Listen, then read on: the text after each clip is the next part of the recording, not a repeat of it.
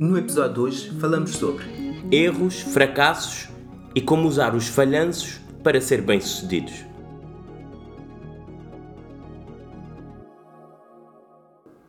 É Modi! Bem-vindos a mais um episódio, capítulo, podcast da Papiada. Aqui, Fábio e. E eu, Helder. E eu, E o eu. Fábio e eu. Olha, podia ser o nome deste episódio, Fábio e eu, como o filme do. Alguma vez viste o filme Marley e eu? Ah, sim, o eu. o eu é um, é um bom nome. Neste caso, tu erras o cão. Não, Marley e eu. Ai, ai, ai, ai, ai, é verdade. Olha, olha, bom início de falar sobre cães e coisas fofinhas. Helder, tu como sempre tens estado igual, não é? É a pergunta da praxe, mas a resposta é sempre a mesma, por isso nem te vou deixar responder. Não, dessa vez não estou tão igual, até porque acho que é pela primeira vez que estou a gravar a beber chá.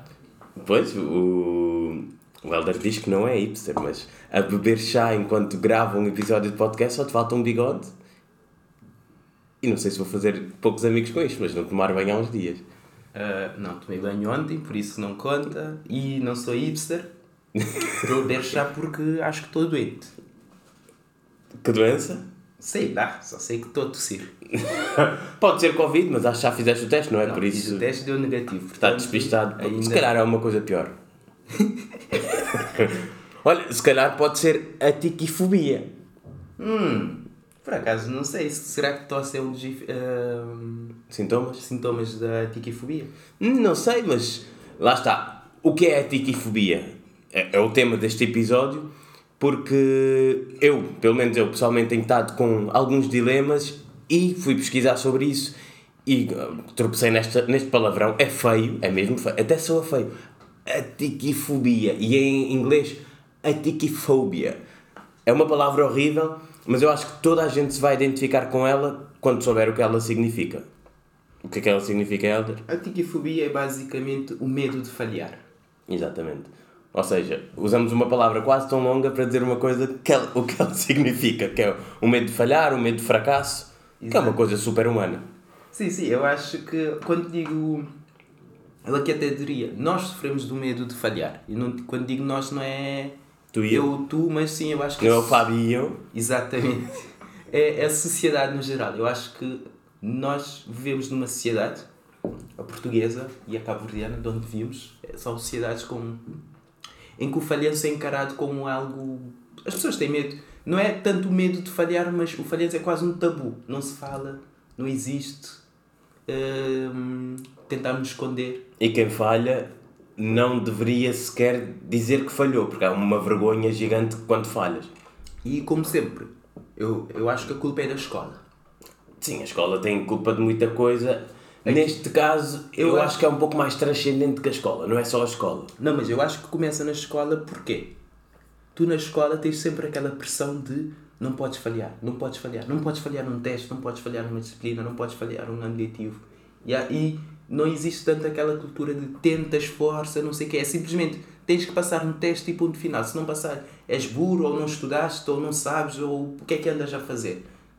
Bem, podemos bater, bater na escola e na universidade, que eu também quero bater na universidade, por isso podemos mandar o sistema de educação todo abaixo. Em Portugal, pelo menos em Portugal. Por Cabo Verde já não tenho contacto há mais de 10 anos, já sou velho.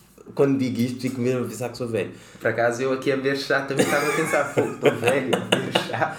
E, e podemos recordar que nós começámos a gravar isto, eu bebia cerveja. Foi, mudou de, mudou de tu a beber cerveja e eu bebia sumo para tu a beber água e eu a beber chá. Já viste como as coisas mudam? Já fazemos isto há uns anos. Para piada já é tão antigo que nós mudámos os nossos hábitos. Mas continuamos a mandar vir com o sistema de educação. Sim, sim. Até Lá está, nós mudamos, mas o sistema de educação não muda. Exato. E, e voltando ao ponto que trouxeste, que é como a sociedade vê, a sociedade, e muito da portuguesa e da cabo-verdiana, que é que temos mais contacto, vê um falhanço como um fim. Ou seja, a partir do momento que tu falhas, isso fica marcado. Seja na escola, seja. Tens um um erro, tens um mau momento, uma coisa qualquer fica marcado. Por exemplo, nos Estados Unidos, e muito na, vá, na, no mundo empreendedor, o falhanço pode ser visto como um meio para depois atingir um fim. Tu achas que é uma coisa que os, os americanos têm, ou outros povos, ou outras outras identidades ou nós, por estamos de fora, achamos que é assim pela parte da cultura que nós consumimos dos Estados Unidos? Uh, a sociedade portuguesa é mais avessa à, à, ao falhanço do que a americana. E a cabo-verdiana, lá está, é, é quase como. Não sei se diria satélite. filho ou neto. Ou... Um satélite? Sim, é, em parte é descendente da cultura portuguesa, então também acabou por, por adquirir isso. Mas é uma sociedade que é um bocado avessa ao falhanço, enquanto que a sociedade americana é uma sociedade que cresceu e evoluiu às costas do falhanço. As pessoas falhavam e continuavam, enquanto aqui a cultura não é tanto nesse aspecto. E, e então, se calhar, em Portugal precisamos de falhar mais? Se calhar a questão não é falhar mais, mas é terminar. Ah, já falhamos bastante em Portugal, Sim, por já isso. Se falhou, já se falhou bastante. Há bastante fracasso neste país. É preciso mais fracasso? Talvez sim, talvez sim. Porque há quem diga que o fracasso leva a aprendizagem. Portanto, falhar mais, aprender mais. Lá está, é um meio e não um fim em si. Quando eu erro alguma coisa, seja tento ser empreendedor, lançar alguma coisa, não correu bem, mas eu aprendi alguma coisa que depois na minha segunda ideia, na minha segunda venture, posso implementar o que aconteceu mal na primeira. Que em Portugal é, tentas fazer uma coisa, deu mal, nunca mais tentes fazer isso. Tu metes o dedo no fogo, queima, não metes lá o dedo outra vez. Em vez de, se eu meto o dedo, o dedo no fogo, queima, em vez de meter agora o dedo sem nenhuma proteção no fogo, meto uma proteção porque já aprendi com a experiência anterior. Estás a dizer exatamente o que disse o Henry Ford, que ele disse que falhar é simplesmente uma oportunidade de começar de novo, mas começar agora com mais conhecimento, com mais experiência. Exatamente. Uh, ele estaria orgulhoso de, deste momento que eu, sem saber, quase plagiei Henry Ford. é, é interessante, mas podemos trazer aqui algumas histórias acho que são bastante conhecidas, é bastante a cultura popular, de pessoas que de alguma maneira tiveram falhas, que fracassaram durante a sua vida, mas hoje em dia são conhecidas por grandes obras ou empresas que deixaram para. pelo menos para hoje em dia ainda são relevantes. Exatamente. Hum, lá está, é aquela coisa, podes falhar 10 vezes, mas uh, pela décima primeira tens, tens um, consegues ter o sucesso naquilo as pessoas esquecem as, as 10 vezes que falhaste, só se lembra daquela uma. Eh, lembro-me de uma, de uma história do Michael Jordan que eu li, que ele, que ele dizia: Ah, as pessoas lembram sempre do meu sucesso, mas esqueceram uns 300 jogos que eu ganhei, um número infinito de vezes que não marquei e quantas vezes eu, eu fiz com que a equipa perdesse o jogo ou o campeonato. Mas recordam-se das vezes que eu ganhei, simplesmente porque as vezes que eu falhei e saiu um sapo daí quase. Eu falhei, eu não desisti, eu simplesmente continuei, continuei a tentar. Pois, e como o Michael Jordan, eh, também temos aqui alguns casos de, por exemplo, o Walt Disney. Para quem só conhece Disney, como faz filmes e tem lojas e vende brinquedos, o Walt Disney era mesmo o nome do homem que começou o Walt Disney. É aquelas coisas. O nome, ele tem um nome de sucesso, ou o nome dele é que passou a ser sinónimo de sucesso? Porque o Walt Disney parece um nome mesmo fixe. Não é? Tipo, imagina, eu agora construí um império. Fábio Cruz. Fábio Melo Cruz. É pá, ninguém vai dizer. Este nome não está ligado a nada, estás a ver? Por acaso. Disney, McDonald's, Ford, são nomes que depois parecem fogo. É um nome que faz sentido, mas lá está. Se calhar caiu na cultura e mentalizamos o nome, passamos a associar associar muito à, o nome à marca e ficou. Mas, Sim, mas o Walt Disney, lá está, o que é que aconteceu com ele? O Walt Disney ele falhou redondamente porque ele era artista, uh, ilustrador, uhum. e não conseguiu ser contratado como ilustrador porque diziam que ele não tinha talento suficiente.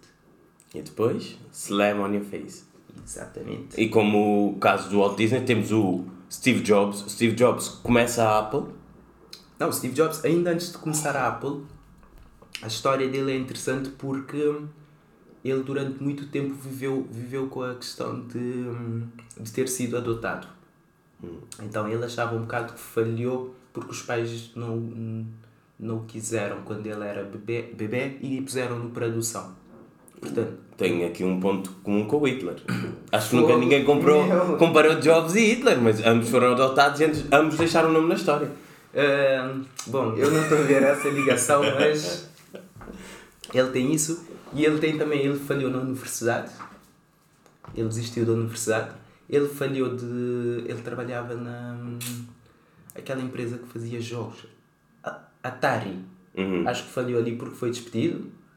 E por último falhou quando, quando criou a Apple e depois o board correu com ele, foi despedido da Apple. Então, E depois foram buscá-lo porque ele era a alma essencialmente da empresa. E pronto, e desde que morreu a Apple continua a ser uma grande empresa a nível de. Vá, a nível financeiro, vá, ainda se conhece muito a Apple, mas a nível de tudo o que a Apple simbolizava, que era contra o mainstream, contra o status quo, morreu um pouco com Steve Jobs. Até porque meteram um CEO que era.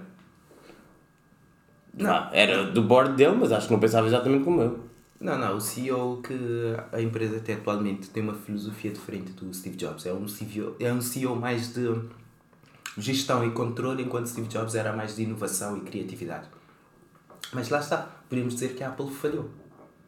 Porque a Apple, a filosofia da empresa atualmente é diferente da filosofia, porque era uma empresa contra o Big Brother, que na altura era o IBM, e agora a Apple é o Big Brother. Mas isso também Mas é isso- muita questão de tu, quando és o underdog, o menos favorito, tu queres crescer até ser o favorito, não queres ser assim para sempre. Não, não, isso lembra-me aquele ditado que é You either die a hero or you live in long enough to become the villain. Ou seja, ou morres logo e como martírio e herói, ou vives muito tempo e acabas por te tornar no, no vilão. E- Mas aí então leva-me a, a uma pergunta. Quando escrevi esta pergunta, estava a pensar como é que eu responderia, e não vou responder aqui, até porque é uma pergunta para ti. Mas tu achas que, pe- pegando no- nos exemplos que já demos aqui, mas focando um pouco em nós, o podcast é nosso, nós fazemos o que queremos, então achas que é mais fácil não fazer nada e assim não se falha? Podes dizer. É mais fácil não fazer nada para não falharmos, assim não temos aquele sentimento de fracasso? Ou sequer é, é melhor tentar e falhar e eventualmente colher alguns frutos do sucesso? Bom, eu na minha perspectiva, não fazer nada já estás a falhar. Porque estás a falhar em fazer alguma coisa. Portanto, se tu não fazes nada, estás a falhar. Porquê? O objetivo, penso eu que o objetivo de uma pessoa no mundo é fazer alguma coisa. Se tu não fazes nada, estás a falhar o objetivo Mas nada, nada imagina, tu queres montar a tua própria empresa e tu decides não montar a tua própria empresa, não fazes nada em relação a isso, estás a trabalhar noutro, estás a trabalhar para alguém. Não quer dizer que aí estejas a falhar porque tu não tiveste uma ação de criar a tua empresa. É, é mais por aí que eu vou, não é tipo, não fazer nada, eu durmo o dia inteiro, vejo séries, como e depois vou dormir e repito amanhã. Não é isso que eu estou a dizer. Mas eu, eu sou da opinião que se deve tentar e falhar. Até porque se tu tentas, falhas, mesmo que tu voltes depois para trabalhar para outra pessoa, já tra- trazes mais experiência que te vão valorizar eh, profissionalmente. E tem também aquela, aquela máxima que é se tu, se tu tentas fazer algo muito grande e falhas a meio, esse meio é muito mais do que o ponto zero.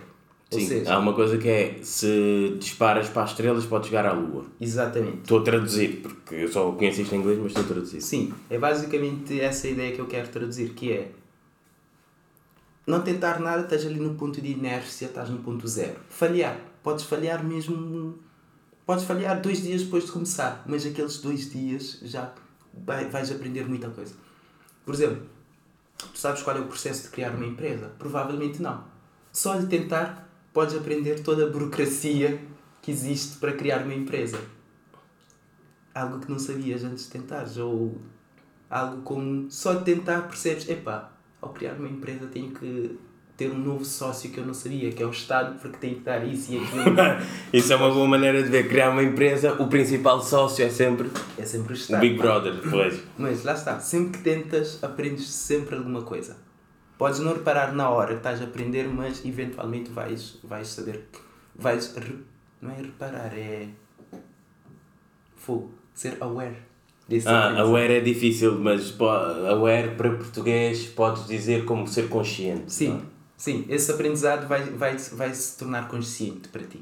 Sim, e depois podes sempre adquirir experiência acumulada. Lá está. Qualquer experiência, mesmo má, e não vou estar aqui a dar exemplo de más experiências, fica como algo que tu acumulaste para o, o, o amanhã não vais fazer igual. E era um, aqui um pouco onde eu queria ir agora, que é onde os erros, ou os melhores falhanços que tivemos na vida, e que na altura se calhar não tiveram piada nenhuma, mas hoje até conseguimos fazer um, um episódio e gerar conteúdo sobre isso. O que é que te lembras logo assim, a primeira? Eu, nesse, nesse momento da minha vida, se eu tivesse que listar os meus falhanços, eu acho que o primeiro é a minha primeira tentativa na universidade. Queres desenrolar um pouco sobre isso ou fica assim no ar e quem quiser saber mais fala contigo? Não, se nós considerarmos o que é suceder quando vais fazer uma licenciatura, é terminar a licenciatura. É medida de sucesso. Exatamente. E eu não terminei, então falhei ali nesse, nessa jornada. Mas lá está. Falhei nessa licenciatura, mas não falhei na minha vida académica ainda. Até porque voltei à universidade e agora até há pessoas que dizem que sou bom aluno. Então... e desfrutas de outra maneira. Eu acho que é violentíssimo uma pessoa aos 17 anos escolher estudar uma coisa que à partida vai condicionar o resto da tua vida. Ah, sim, sim. E lá está, vamos bater outra vez no sistema de educação, mas é, é verdade. Tu, aos 17 anos, nunca podes escolher o mesmo escolhes agora aos 30 que queres estudar porque é um tema que tu gostas ou que vês futuro. Não é só porque acabei de estudar uma coisa durante 12 anos, agora tenho que estudar outra durante 3, 4 ou 5. Não, mais, mais do que isso, os meus falhanços permitem-me fazer essa, essa. percorrer esse caminho de, de forma diferente, que é. Uh, eu neste momento aplico muito a filosofia de 80-20, minha vida universitária, que é não vou colocar todo o meu esforço ali, eu só coloco 20%, eu foco-me nos 20% que vai, vai me trazer 80% do resultado. E não estou a tentar ser bom aluno, simplesmente é. Só quero 80% do resultado, ponto final. E é foco, porque às vezes hum, a primeira vez na universidade era o tempo todo estressado e pá, tenho 20 trabalhos para fazer. Dessa vez é, ok, tenho 20 trabalhos para fazer, mas aquele ali, eu só preciso de um 10. Aquele ali, ok, aquele ali eu preciso colocar mais foco. Estás a ver? Eu consigo repartir a minha atenção, o meu foco e o meu esforço, não é entrar de cabeça em tudo e depois no final do dia, visto que tiveste a tentar tudo e mais alguma coisa e não acertaste em nenhum porque não tiveste foco. Sim, isso é a experiência do, que a primeira passagem pela universidade deu e também é outra idade. Tudo o que tu tens aprendido nos últimos anos podes ver agora a universidade de outra maneira em vez de. Porque eu agora também estou na universidade e estou com o dilema de eu não gosto nada disto e preciso disto ou eu não gosto nada disto e tenho que fazer isto. Mas a segunda parte desta questão, neste momento, para mim não se aplica. Até porque, assim, um pouco por alto, tive uma conversa com uma colega do, vá, do programa onde estou agora, do mestrado, e ela disse-me: Ah, tu já te safaste porque tu já estás a trabalhar. Tu não estás aqui como nós que estamos a estudar para entrar no mercado de trabalho. E é um pouco egoísta a universidade dar-te apenas essa perspectiva de tu tens que estudar para entrar no mercado de trabalho, em vez de a universidade existe para te passar conhecimento não necessariamente para te julgar, nem avaliar, de um método de avaliação que não se adequa a como tu aprendes. Que muitas vezes é lamber matéria, vomitar no exame, no dia a seguir perguntam-te qualquer coisa e tu não tens esse conhecimento. Porque é como a universidade analisa o teu sucesso, que é tu saberes ou não passar no exame. Lá está. O mundo empresarial diz atualmente que a universidade está a falhar em produzir uh, profissionais competentes face aos desafios que as empresas têm. Já começa por ali. Mas, sim, concordo contigo que é, eu falhei na universidade, se considerarmos que o, o objetivo era terminar a licenciatura, mas eu sem ter terminado a licenciatura, até agora tenho tido uma trajetória profissional, muita gente diz que é uma trajetória muito boa. Consegui um, um estágio na altura muito bom, entrei na empresa um, depois do estágio, fiquei na empresa com papéis muito bons que me permitiram aprender, evoluir e fui evoluindo. E atualmente sem ter ainda a licenciatura completa, sou um profissional que em, em termos profissionais estou acima do que hum, não, estou, o meu raciocínio não está certo. Não, está, está, estás acima de quem estudou, podes dizer, não há não, problema não, nenhum, não, não há pudor. Não é isso se eu fosse, se eu fosse para trás, se eu fosse para trás, o que eu pensava, epa, vou terminar a licenciatura, vou fazer assim, assim, assado. Neste momento estou mais avançado do que eu pensava que ia estar com a licenciatura. E, e é, é isso que eu quero dizer. Porque com esses falhanços eu aprendi o suficiente para seguir um outro caminho, que é deixei de seguir o caminho convencional, seguir um outro caminho que me permitiram avançar mais rápido, por assim dizer. Pois. Falhei de uma perspectiva que me trouxe experiência para explorar a coisa de outra forma.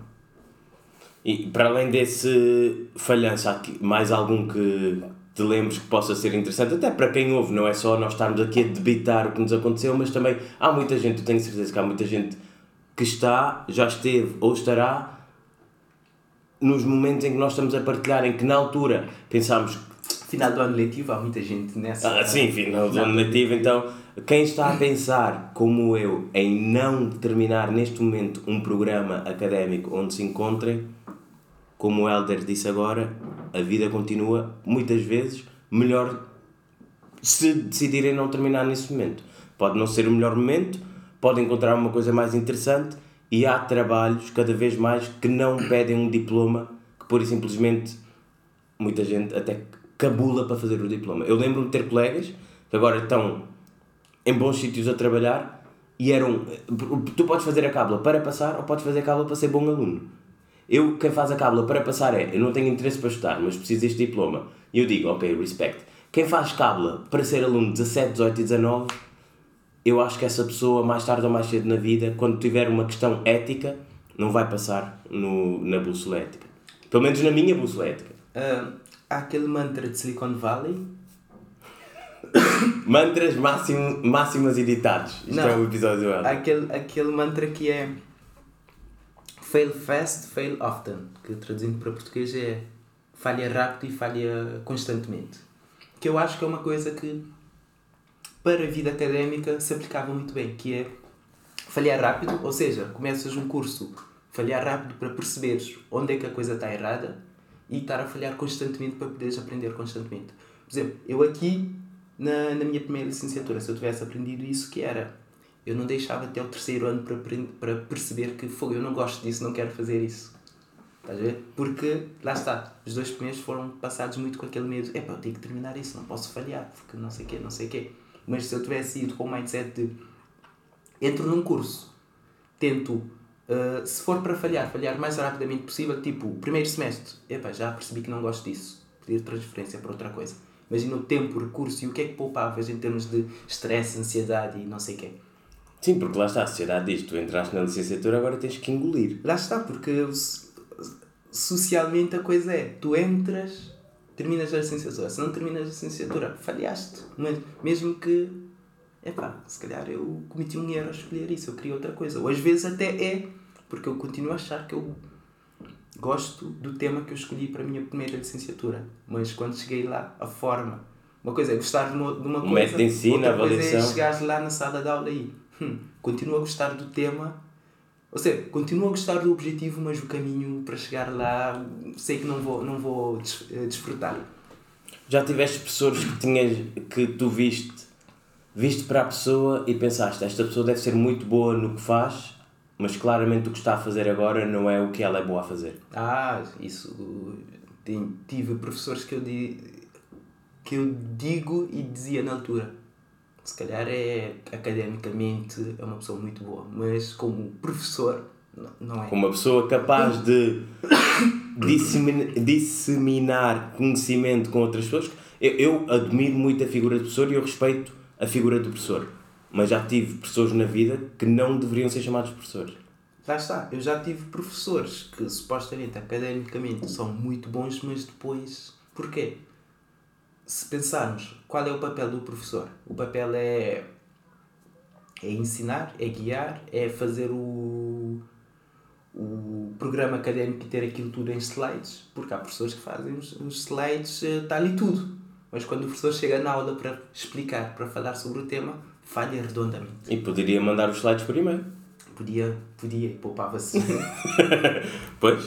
Uh, para além disso, também aqui eh, alguns na altura eu vi como um falhanço e chateou-me bastante ser despedido. Acho que ainda não tivesse essa, essa experiência. Foi isso ainda. Sim, eu, eu já fui despedido duas vezes na minha curta carreira profissional até agora e sinceramente das duas vezes que fui despedido as, os projetos ou os desafios que tive a seguir foram muito melhores de onde eu estava do que quando eu estava nesse sítio onde fui despedido. No primeiro, lembro-me até, eu dava muito bem, era uma empresa pequena, éramos 7 ou 8 pessoas, lembro-me, tive lá um ano, lembro-me no dia em que o, o meu chefe na altura, o CEO da empresa, um dos fundadores, disse-me que Fábio, isto não é para ti porque eu acho que devia estar noutro tipo de empresas.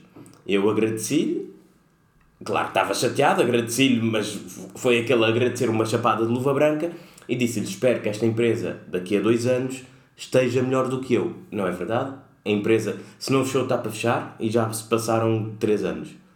Por aí, e se alguma pessoa que está naquela empresa ouvir isto, acho que vai entender. Na altura, quando eu estava na empresa, era fixe, era um sítio fixe para trabalhar. Eu também não tinha a maturidade que tenho hoje em dia e não lidei bem com algumas situações. Daí ter sido despedido. E, na segunda, e depois fui para uma empresa muito melhor, com condições muito melhores, e que não me arrependo de ter mudado de empresa e que neste momento vejo que ser despedido foi uma coisa boa. E a segunda vez que fui despedido ainda foi melhor. Foi numa empresa que tive lá dois anos, tínhamos maneiras diferentes de ver o que eu fazia e o que a minha equipa fazia. A empresa tomou uma decisão e eu já saí da empresa há mais de um ano e aparentemente foi bom para mim sair e foi muito mal para a empresa continuar o caminho que eu não concordava porque o que aconteceu foi a equipa onde eu estava depois desmontou-se. Uh, e tu sabes o que eu estou a falar porque temos essa empresa em comum no nosso currículo. Uh, a questão que eu te coloco aqui é, ok, ter sido despedido foi um falhanço, como disseste, achas que se não tivesses tido esse falhanço, o teu progresso, se... ou seja, vamos dizer que tinhas, tinhas continuado na empresa, achas que profissionalmente estarias onde estás atualmente? Se vamos dizer que vamos dizer que eu quero chegar a 100 na minha carreira profissional e neste momento acho que estou em 70. Se tivesse continuado onde estava, neste momento acho que não, não passava dos 30. Ok, então. Por aí, sim, lá está, na altura não foi divertido.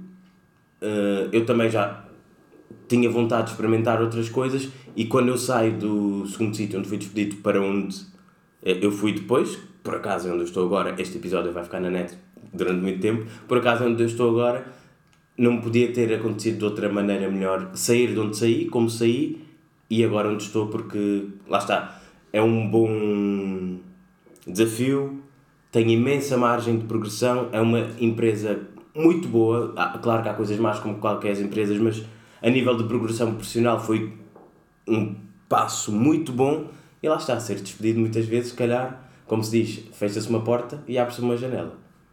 E eu neste momento estou à janela a apanhar sol e estou muito contente. A janela. Isso dava um bom quote. Eu agora estou à janela a apanhar sol e estou muito contente. Exatamente. E acho que ainda temos aqui algum.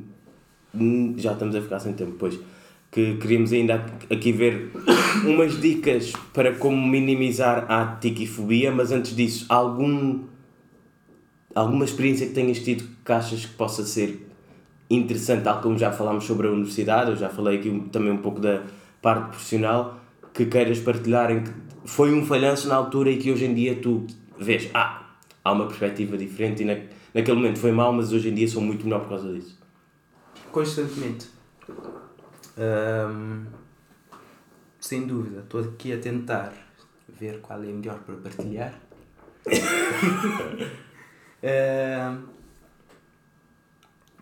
Mas eu acho que. Estou aqui a tentar ver uma que é. Mas eu acho que se aplica a tudo. Porque sempre que tu falhas, principalmente se for um falhanço grande, quando estás em situações semelhantes, se aprendeste alguma coisa com aquilo, aquilo vem-te sempre à cabeça. Então. É, é um pouco Pavlov. Exatamente. Portanto, se já falhaste com uma coisa, chegas à mesma situação e aquilo vem-te à cabeça e consegues logo na cabeça fazer o, o si se eu fizer isso, se calhar vou cometer o mesmo falhanço que eu já cometi anteriormente. Portanto, deixa-me uh, optar pela, pela outra, outra opção. Mas também há circunstâncias de uma experiência em específico que não foi porque essa correu mal que nunca mais deve fazer isso. Não. Eu estou a pensar em relações, por exemplo.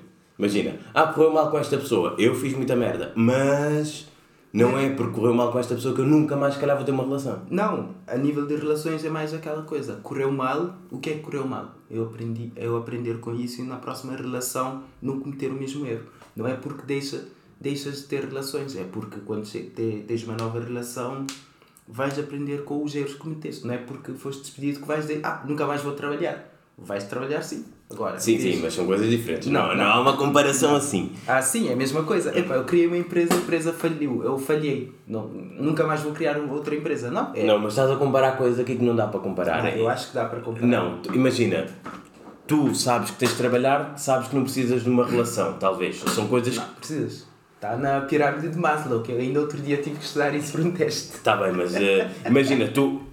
Eu quando sou despedido de um sítio ou quando uma relação não corre bem, são coisas completamente diferentes. Se fores analisar, porque não é só o correu mal, Relação o que é que se passa. trabalho, relação amorosa, é tudo relação. Não, não, não, não. Estás a partir de uma raiz que depois não ramifica dessa maneira, mas eu sempre fui apologista e neste momento posso terminar este ciclo que é enquanto não aparece a pessoa certa, divertes com as erradas. Eu diverti-me muito e hoje em dia tenho sorte de estar com a pessoa certa. Uh, nossa, Declaração, é? Parece que foi declaração, hein?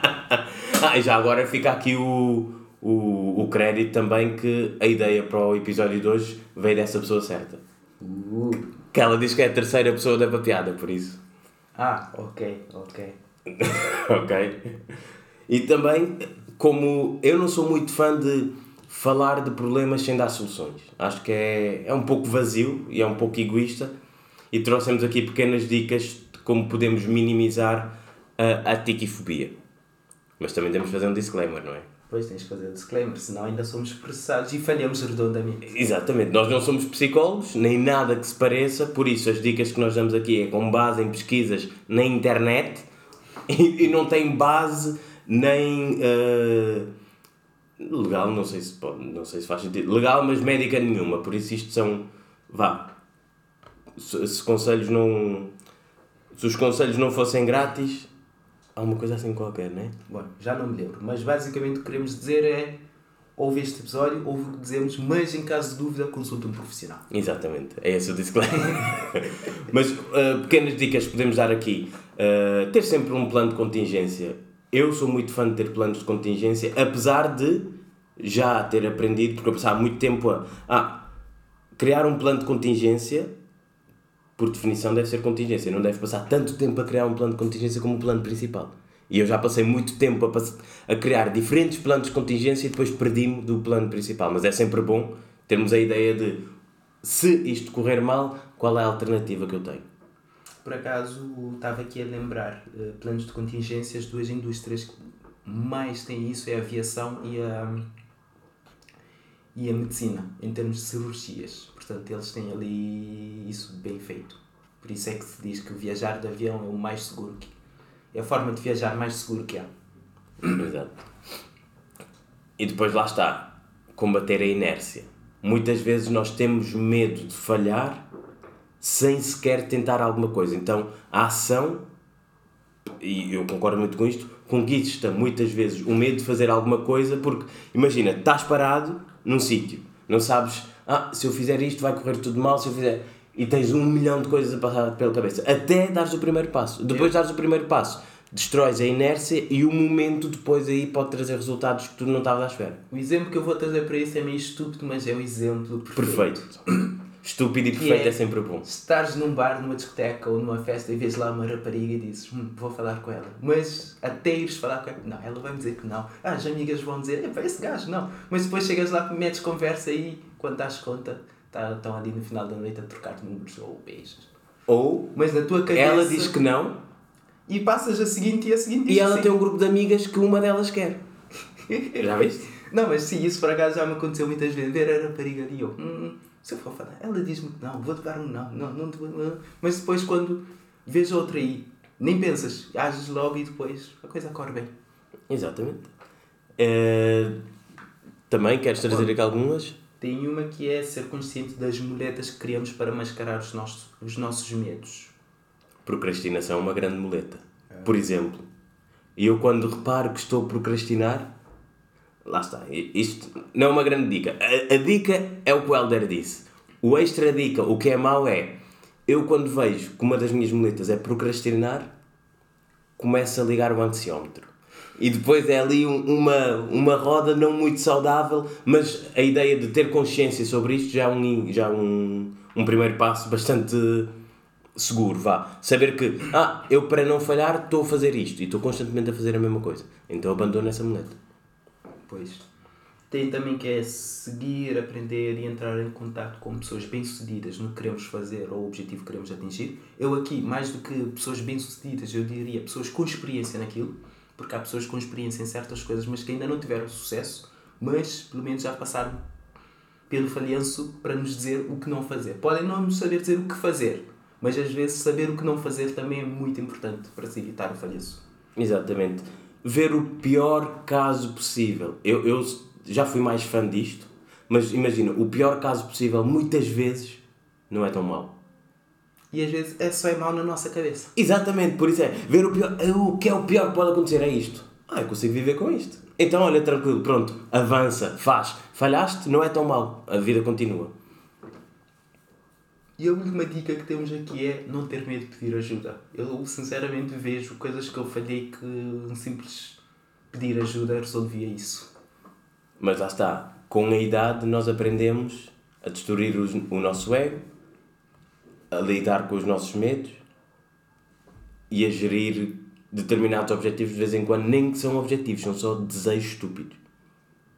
Pois. E quando vemos isso, ah, vou pedir ajuda a alguém que já fez, ou então vou pedir ajuda a pessoas que eu sei que gostam de mim e podem me ajudar, e neste momento, ok, se calhar só precisas de parar, deixar o que quer que seja que está a gerar todo este stress, esta ansiedade, este medo, pronto, pedes ajuda, falas com uma pessoa e de vez em quando falar com uma pessoa, só o acto de verbalizar alguma coisa destrói o, o mau momento em que tu estás.